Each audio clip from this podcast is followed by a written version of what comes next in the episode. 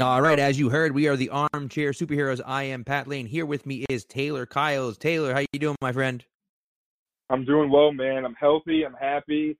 Excited about the draft class, but I'm more excited because I got to rewatch Iron Man and Iron Man 2, which I personally think is super underrated, but we'll get into that later. But yeah, man, I'm pumped. Let's talk some Marvel, baby. Let's do it. Let's do it. Before uh before we get started, though, I'd like to address the elephant in the room, or I guess not in the room theoretically, right? Because he's not here. uh, Wesley is is no longer on the show. Uh, I jinxed it last week, man. I we were just talking about how much of a mush I am. I said he's always with us, and he's not. Uh, you know, difference of whatever. We still love him. He's still a great guy, but uh, but he's not going to be on the show anymore. Uh, but with that, we're going to move forward. We're talking about Iron Man. So we are in the MCU. We're doing the MCU chronologically meaning in the timeline chronologically. So we started with Captain America, the first Avenger, then we went to Captain Marvel. Now we're doing Iron Man. Next up is Iron Man 2. So that's what we got. All right. So let's start with Iron Man and uh and the beginning. Let, let's just talk about the first scene of the movie, the first scene of the MCU. Really, we talk about, you know, in the way the MCU was shot, it's the first scene of the MCU, and it throws you in about about 15, 20 minutes into the movie, and it's action immediately right away. Robert Downey Jr. getting caught, realizing that it's his weapons that the bad guys are using to shoot against the Americans and against him as well. And really kind of an unbelievable uh, realization for him that really goes to define his character, not just through this movie, but through the entire MCU. And so, obviously, an incredibly important scene. And I love the way they started with this scene. Absolutely. It's actually funny that the first scene in the MCU is probably the one that dates it the most because he makes the MySpace reference, which obviously I, I, don't even know if MySpace still exists, which is pretty funny. And then the phone he pulls out, it's like a flip phone kind of, and you're just like, wow, yeah, no, this was definitely 2008. But uh, in terms right. of the character, I mean, everything is spot on. And what I love about this movie is the fact that it actually kind of, it didn't screw them, but it was something they had to kind of get through was it got put together pretty quickly. Like they didn't have an actual script. A lot of it was improvisation and really just Robert Downey Jr um, uh, Gwyneth Paltrow, um, Big Lebowski. I don't know why I just forgot his name. I love him as an actor too, but I'll figure it out at some point. But all those guys are really just like working off chemistry and just firing off each other. Robert Downey Jr. like his line in the tank. There's deleted scenes where you see, or there's scenes if you look at the uh, bonuses for Iron Man where you can kind of see all the different iterations of him basically going over that whole talk in the tank and you see his charisma you see he's a little bit of an asshole you see that he's kind of an alcoholic they don't really ever really poke that in the MCU. The fact that Tony Stark is a raging alcoholic in the comics, they kind of hint yeah. to it every now and then, but they took a lot of that out because you know it was still pretty early on. I don't think they were confident enough that they could go that deep into a superhero movie. Um, yeah. But like you said, man, the establishing shot, the establishing scene was fantastic. You really get a sense of what this guy's going through, even though they do have the throwback, and you don't really get back to him being in Afghanistan until a while later. A uh, great scene to show you that this guy started off as someone who was selfish, charismatic, yes, but also, you know, didn't really care about what his destructive weapons and power were doing to other people and, you know, had plenty of issues that it was going to take him about a decade to overcome.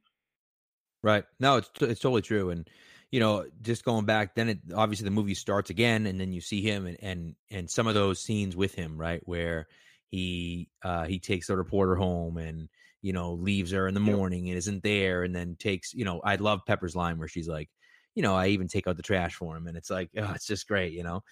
I remember um, being 12 years old and laughing at that joke. like in the theater, I remember that joke. I thought it was hilarious.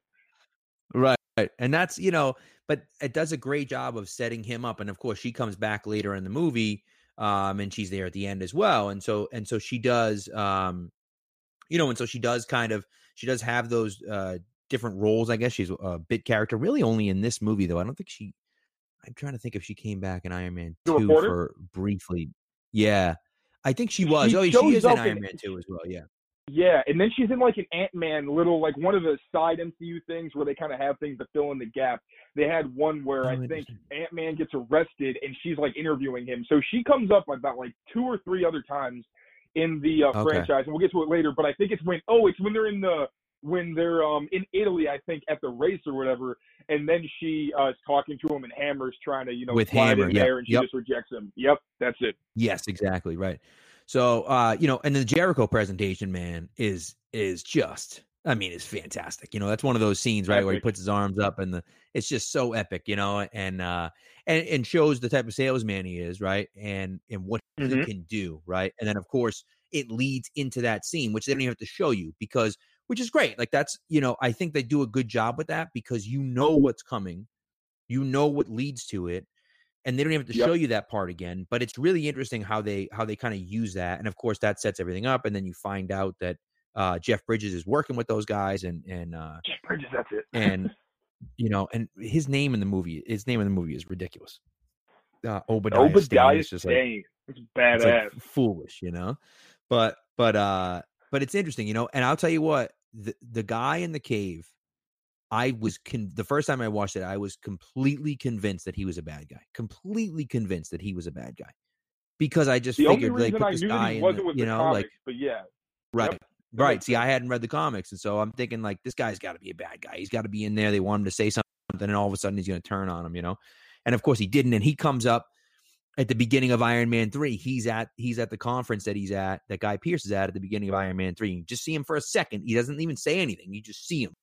Um, but it's a you yep. know it's a good little a good little homage to him, you know, at the beginning of Iron Man three. But and then he says, you know, I'll see them when I leave here. About talking about his family, and of course you find out later his family's dead which oh, so that tells you you know and he says it anyways but it tells you all along that like his he knew he was going to die he wasn't getting out of there you know and he's okay with that. Yep. And i thought that that was and he was kind of like really he was like an erskine figure where he's the guy who helps the superhero kind of figure out where his heart's at and where his right. responsibilities and values really should be. He's their kind of north star and you know their death kind of leads to these people understanding that there's you know a greater calling for them and i guess really taking up the mantle as inspiration because they want to prove these mentorship figures, they want to prove them right and prove that they can be more than whatever society and everybody else told them they were before they were in their predicaments. So, uh, yeah, I, I love Yinsen. Like I said, I knew that he was a good guy because of the comics, but, uh, you know, you never know what the MCU is going to do. So I wasn't totally sure, but he was such a lovable yeah. character.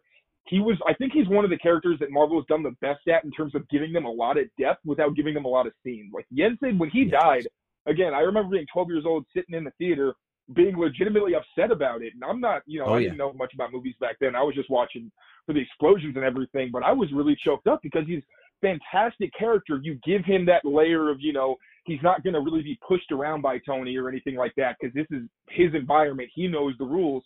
So they give him an element of power, but they also make him someone that's compassionate and someone that you can relate to because you know that you know, he's obviously a prisoner too, so it's a very interesting situation. But yeah, man, I love Yinsen. It was cool. It was really cool seeing him in Iron Man three for like a brief second, like you said, being like, yeah. "Oh, that's the conference that they talked about in the cave." Yeah, yeah, exactly. You know, and he does. He says it to Tony. He says, you know, this is going to be your legacy, right? Do you want? Are you going to let this be your legacy? And and so, and of course, like you said, that's kind of pushes him. And then, you know, then he gets out of the cave, which is a dope scene. You know, with him with everything, and he flies out and everything. It's it's fantastic. You know, and he gets home and he's like, I want a cheeseburger. And, you know, of course, right? Do you know the story behind that? it.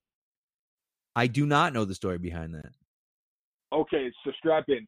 That was actually something that happened to Robert Downey Jr. in real life.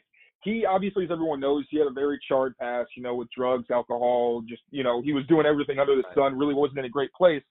Apparently, there was a day where he went to get Burger King and then I think he smelled the food or took a bite or something and realized like he was drugged out. And it snapped him back and he was like this is disgusting. What am i doing with my life? And then went through all his drugs and everything like heroin and all this crazy stuff.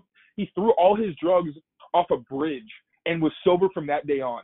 So that was partially what? a joke that burger king is the reason literally the reason that he's sober the reason he's iron man. It changed his entire life because the smell slash possibly the taste of Burger King was so offensive.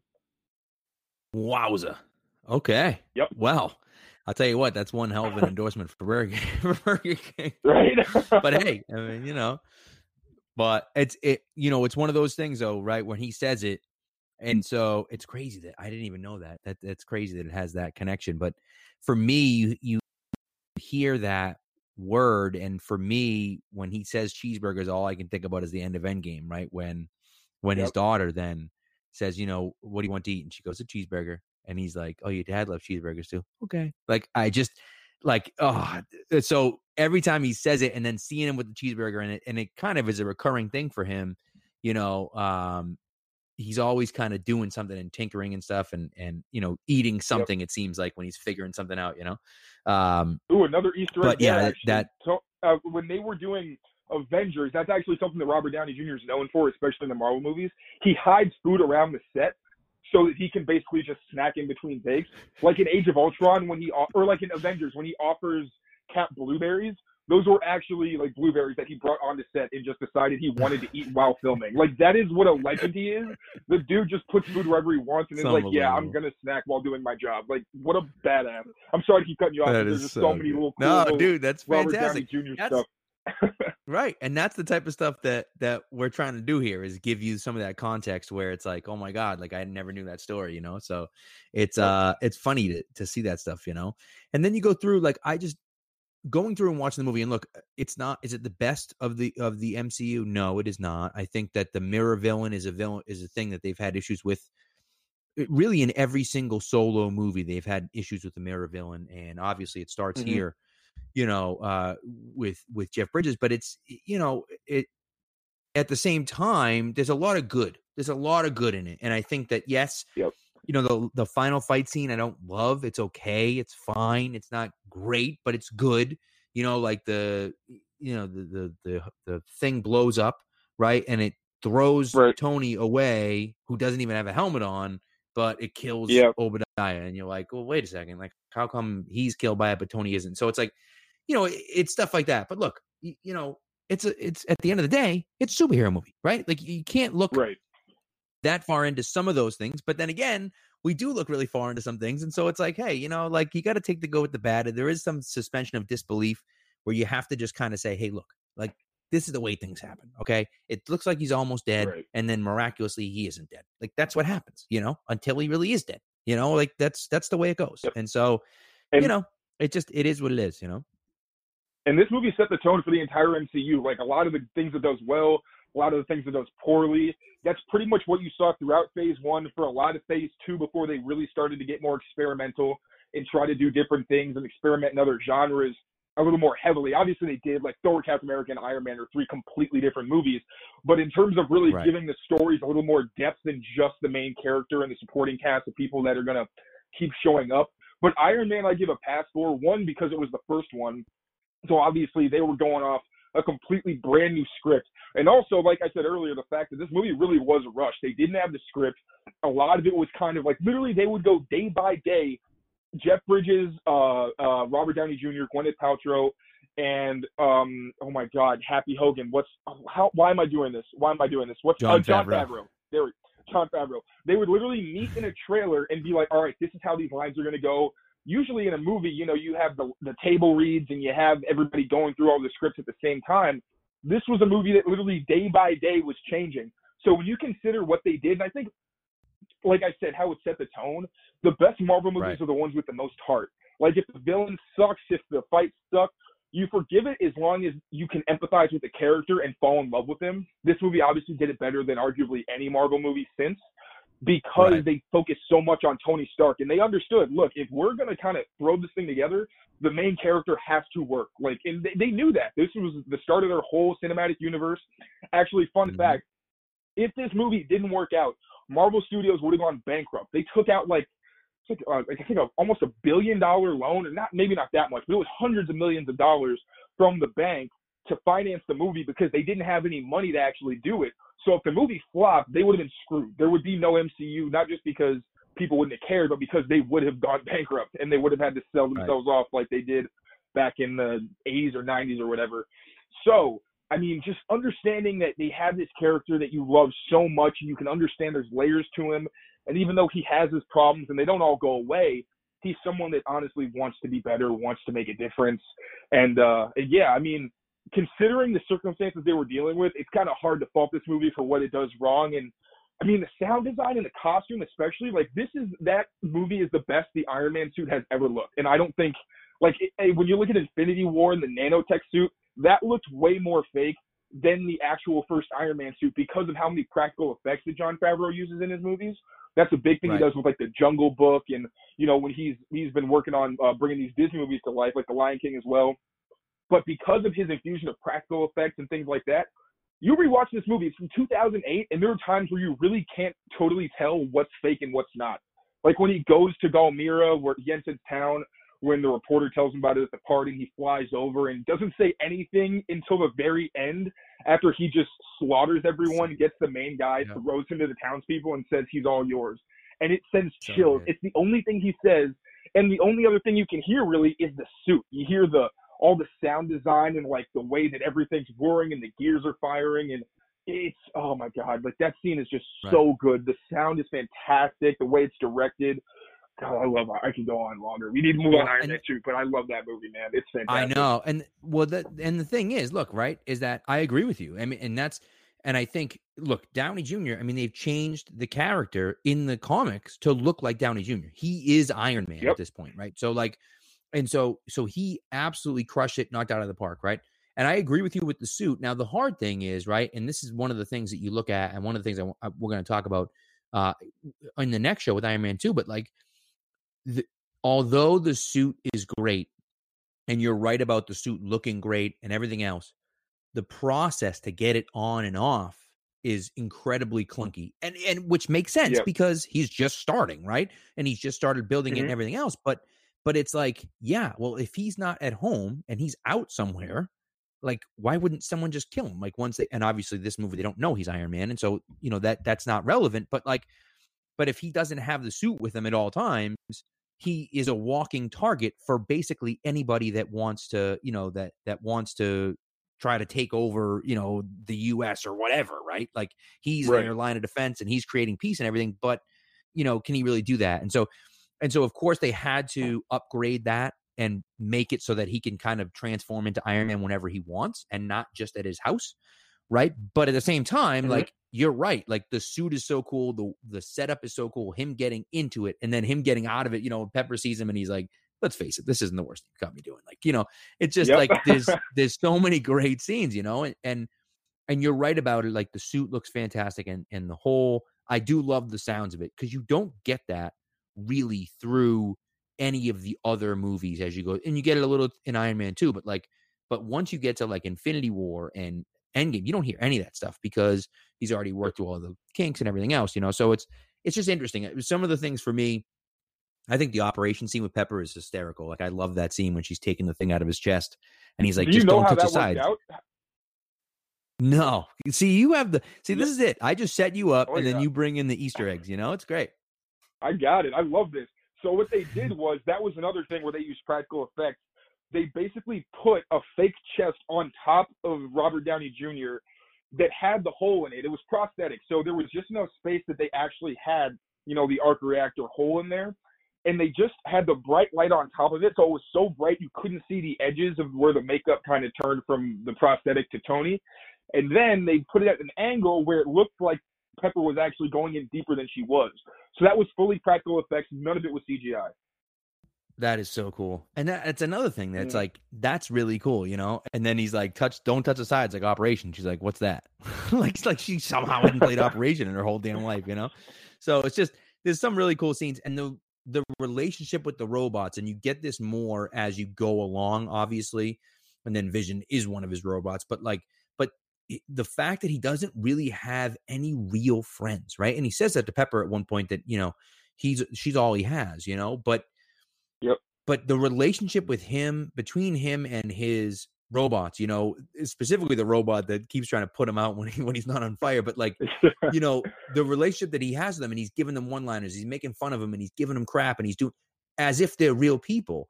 And I think that that's one of the things that's interesting about him is he treats his technology like that because he feels like they are real and they are helping him. Uh, and he's, you know, they're not just, it's not just him doing it, it's also them doing it, which I think is mm-hmm. fascinating. Mm-hmm. And, and it's just a really dynamic, really cool dynamic with him that you see kind of all the way through. He's always talking to Jarvis and, and, um, and, uh, what's the, what's the woman's name? Uh, uh, Cover? Oh, um, on Friday, Friday. Friday. Friday. right? So he's always talking to Jarvis and Friday about you know about how things work and okay, do this and find that and you know it's just it's all it's very interesting the relationship that he has between him and, and the robots, and I think that's fascinating, and they do a great job setting it up in this one. Definitely, that's actually something I never really thought about, but that is very cool, and it shows how kind of closed off he is from real people and how his most intimate relationships and the people that he trusts the most outside of Rhodey and uh, Pepper at the beginning are his robots. That's actually that's right. that's a good uh, uh, good call. Yeah, no, I you know, and then and then this movie too, like you see, you see the obsession that he has, and I think really his biggest obsession is protecting people from mistakes that he's made righting the mm-hmm. wrongs mm-hmm. that he has done. You know, and this this is obviously a, a, common theme throughout all the movies, right? Obviously, the first Iron Man, Iron Man two, Iron Man three, even you know clearly Ultron, right? This is where Ultron comes from. But all these movies are about him, you know, and even when you get into Spider Man, Far From Home, and all this stuff, he is the one that has caused all these problems. His mistakes from when he was younger and when he wasn't thinking about people and when he was being selfish, he's trying to right those wrongs and he becomes obsessed with it, right? And then obviously ends up yep. ends up making Ultron because of that, and so obviously it leads into that whole thing, eh, which of course leads into Civil War, which you know you know whole thing, right? I mean mm-hmm. that's that's a, a longer term story, but it starts in the very first movie of the MCU. And one of the things they do a great job about in, in the MCU, and they do it with Cap. We talked about it with Cap as well. Their characters are consistent they're consistent characters yep. all the way through. So the things that drive him in the first Iron Man are still the things that drive him in Avengers Endgame. Like it's what he does. It's who he is. He's a consistent character. It's not like, oh, we're gonna we're gonna do a complete shift in the in his thinking. It's just not like we're not doing that. Like it he, you know, they build a storyline, they stick with it the whole way through. And I think they do a great job of starting it in Iron Man and then staying true to it throughout the entire MCU. Yeah, and I think that's where um, the MCU casting director, her name is Sarah Finn, she is probably the best in Hollywood at what or in the world at what she does. Because think of who they cast for their starting through. Robert Downey Jr. is someone who had a checkered past, who was in a position where he was a bachelor, playboy, whatever, you know, that hot rod kind of guy that people didn't really want to touch after a while because he's as, as charismatic as he was, and as much as success as he had, he was also someone who was seen as you know not being the best person. And now he's turned that around, and now he's one of the most recognizable faces on the planet, and someone that every single kid in the world will recognize if they see his picture. Yes. Then you look at Chris exactly. Evans. Chris Evans is Captain America. People say it all the time. Like he's oh, yeah. he's political. He's very much about what's right and what's wrong. He voices his opinion. He doesn't back down. He's you know, he's someone who will stand up for himself, even though he isn't, he's still a soft spoken guy. He's not going to let you push him around. It is insane how they literally cast these characters. And then over the years, I think what helped with that consistency is because these characters, they were inhabiting characters that were so much like them. Obviously, Chris Hemsworth was kind of different. He had the charisma and the body, but then they started to incorporate his humor more after they got away from the more Shakespearean parts of Thor. But these right. people started understanding their own characters so well it made it way easier when they were going off, you know, years down the road and all these directors changed because they were like, yeah, I I don't really think Tony would do that, or I I think Cap would do this because they know better than you know Chris Evans knew Captain America better than the Russos because he'd already been Captain right. America twice already. Exactly. So you know, uh, uh, was it twice or no, three times? No, yeah, it was Avengers, Captain America, and Age of Ultron. So yeah, I mean, it, it, it's really cool to see their growth because these actors care so much about the characters. Marvel obviously cares so much about their characters, and you know, it's easily what what makes people want to go and spend mo- money to see these movies and obsess over them and talk about them is the depth and the quality of the characters that they produce. You know, when they have somebody that they really know they need to invest in. Right. No, I agree 100%. Agree 100%. And, and uh what I, I guess we'll I guess we'll finish up. One of the things um for me, you know, and again, it's an MCU thing, right? But Far From Home, obviously it's people that have all been hurt by Stark, right? And you see the mm-hmm. one guy in this Iron Man movie, right? Now Jake Gyllenhaal's like, you know, you don't see him, you don't see half of the guys, but you do see the the guy from Far From Home who does all this tech. Um, and yep. you know, Obadiah's in his face and he's like, you know, Tony Stark did this in a cave, and he's like, Well, I'm not Tony Stark. Like, I don't know what you want me to do, you know? And another I just think, there too. Right. And again, like it's you start looking at it and you say, Hey, look, the the MCU doesn't have to do that, right? They could have made up some other character, but they brought him back specifically for that because he was in Iron Man, he was in the first Iron Man, and they bring him back. It was a throwaway line. He was a throwaway character, but yep. here he is back in, in another movie. And again, you don't remember him, right? When I saw him on screen when mm-hmm. I'm watching Far From Home, I'm like, oh, okay, all right. And then I went back and watched Iron Man. I'm like, oh my god, yeah, it's the same guy. Like it's that's the same you know, guy. Like it, it's crazy. And so that's the type of stuff where they don't necessarily have to do it, but they do it because of the continuity and consistency, and they really take pride in that. And so I think it's something that that deserves to be mentioned. And the ending of this movie, the very end, you know, the two last scenes, obviously, you know, the first scene where he's up at the press conference is just is so good, right? And he starts talking about, you know, I'm mm-hmm. not the superhero type and this and that. And then he's like, the truth is, and he looks at the cards, he's like, the truth is, I am Iron Man, and it just cuts to black, and Iron Man's, you know, Sabbath uh, starts playing, and it's like, oh, it's unbelievable. It's so good, you know. And then the the last scene with with uh, I guess the the the end credit scene with uh, Samuel Jackson, Nick Fury, and he says to him, he goes, "You think you think you're the only superhero out there?" He goes, "You're part of a bigger universe now." And that's a, a, a, line that to me didn't really hold a ton of weight when I saw it for the first time. But now, knowing what they've built off of it and knowing what they're planning to build off of it, obviously is a line that has a lot of weight behind it because he's not oh, just oh, yeah. saying you're part of this universe. It's like this is the we are building a universe and you're part of it, you know. And it's just it's fascinating. I was geeked out, man. I was freaking out when he said Avengers. I was like, wait, is that Nick Fury? Man, I, I I remember I like hit my mom. I was like, Mom, it's the Avengers, and she's like, What the hell are you talking about? Uh, but oh, I didn't want to cut you off because you were on a roll. But dude, we got more Easter eggs. So the Good. guy who yes. Obadiah Stane yelled at, do you know who that is? No. That is the kid from A Christmas Story. That's Ralphie, all grown up. What? I'm serious. Look, look at his eyes, and you'll immediately be able to tell. He's got those big baby oh blues. I think he's like friends with Jon Favreau or something like that. I think they worked on a movie before. Uh, he had some connection with somebody who made the movie, but that kid, that guy who gets yelled at, is Ralphie from A Christmas Story. That is crazy. Yep. And then, so what else? There's other ones. Uh, Tony Stark, the I am Iron Man line was actually improvised on the day. The thing that was on that card did not say I am Iron Man. Robert Downey Jr. just decided he was going to do it. And that decision, Kevin Feige was like, that's amazing. Yes, we're doing it. That led to everybody in the MCU basically giving up super uh, secret identities because it made Feige realize that it was kind of an annoying thing to have to deal with where your right. characters it's a, and it's a redundant trope that honestly like I get sick of when I have to see a character like constantly unless it's something unique you know, we get old seeing someone constantly just lie to everyone they love, and then it's like, oh, I don't trust stuff, you because yeah. you're not dependable. Yeah, like Clark Kent, you see it with him, you see it with Tobey Maguire in all his movies except for like Spider-Man three, where you know everybody just shits on him because he's never around, and it's like, oh no, but I'm saving lives, I want to be. Um, right. So again, Robert Downey Jr. with a massive impact on the MCU, just deciding on the day that he was going to say what he wanted, and it completely shifting uh, the philosophy that they had. And then the Nick Fury I mean, line actually. You... Oh, sorry. Go on. Go on. Go ahead. No, go, go ahead. Go ahead. Say the Nick Fury thing, and then I want I want to talk about that about that uh, I am yeah. I am Iron Man line. So the Nick Fury that scene where he says, you know, he proposes the Avengers Initiative. He actually was supposed to say something like there was a deleted scene because they were going to include the X Men and Spider Man, but they didn't have the rights from Fox or Sony in time to use it in the movie so they had to take it out. But his original line was something like, as if mutants, uh, assorted like gods and wall crawlers weren't enough. Like he basically directly talks about X Men and Spider Man, like That's while crazy. he's looking out the window and then turns around. So you could see that they were planning on making this huge from way early on. That's just a scene that most people didn't know about until like half a decade, a decade later.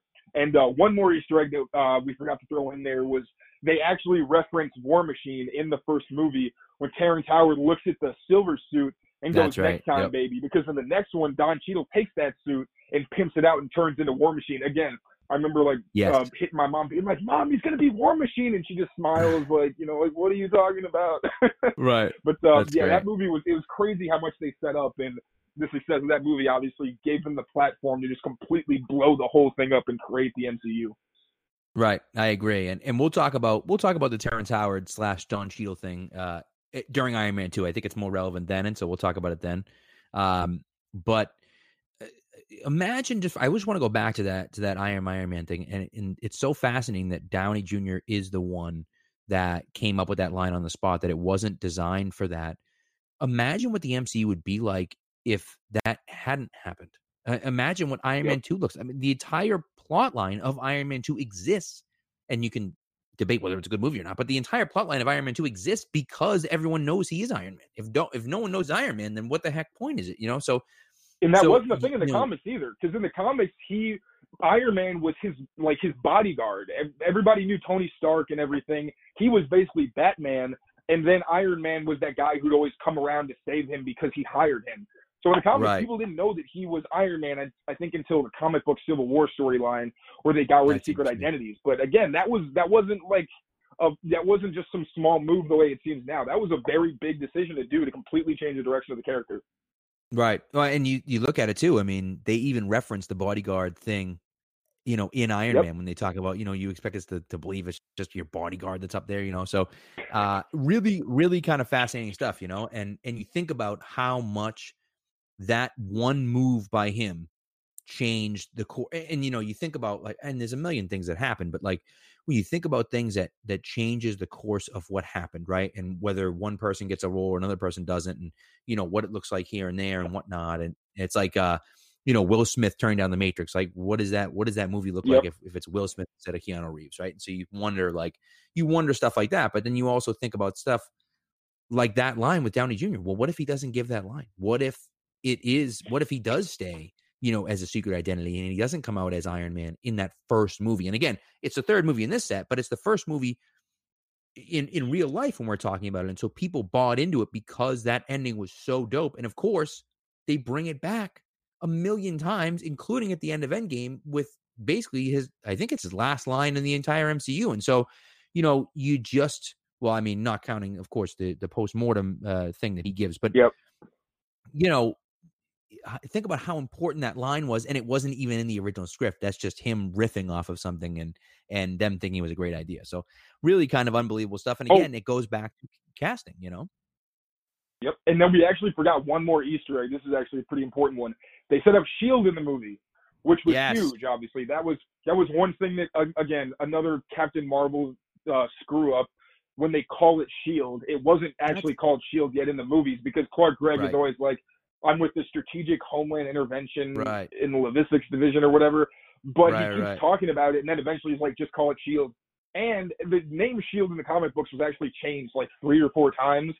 And the original emblem, obviously, we know the one that's like metal with the cool wings. But originally, it was like a yellow crest with a black uh, bird or eagle or whatever on it. And that symbol is actually somewhere in the movie. I forget what scene it is, but they reference Shield. And because Clark hmm. Gregg, who plays Agent Coulson, was so charismatic and everyone loved him so much. He was only supposed to be in that one movie, and they were like, "Wait, he's amazing." That was what was got him good. the job to end up in Thor again.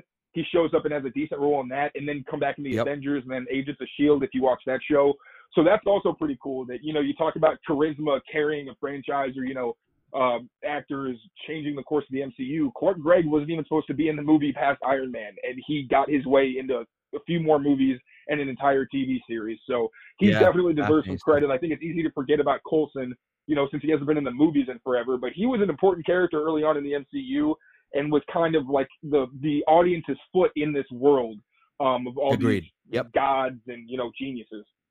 Right, and even Nick Fury, right? He's like he's a way lesser version of Nick Fury, and so you know Fury's a, a part of Shield, of course, but you know you can relate way more to Coulson than you can to Nick Fury, you know. So uh, so he's definitely, you know, definitely kind of our view into it. I agree with you. So I'm, i was happy they brought him back for uh, for Captain Marvel. So, so all right, I I think that does it for Iron Man. Um, that does it for the first Iron Man. We're going to be back uh, in a few days with Iron Man two, and then we're going to continue on from there as well. Thanks for listening, guys, and hope you're all staying safe out there. And uh, and hey, we'll just we'll just keep watching and we'll keep talking here, and and hopefully we'll have some interaction from you guys. If there's something else you want us to stay talk about or bring up or maybe even do a different segment on there, let us know. And uh, you know, we'll we'll add some things in there. If people want to hear different things. But for right now, we're just reviewing these and, and trying to give you as many Easter eggs as we can. Taylor, I love the fact you got all these you got all these Easter eggs and all these random facts and stuff. I love it. So it's it's great, and I hope I people can't do math, but I know my MCU. Hey, you got me for the math, so don't worry about it. You know. So, That's right. All right, guys. We'll we'll talk to you soon.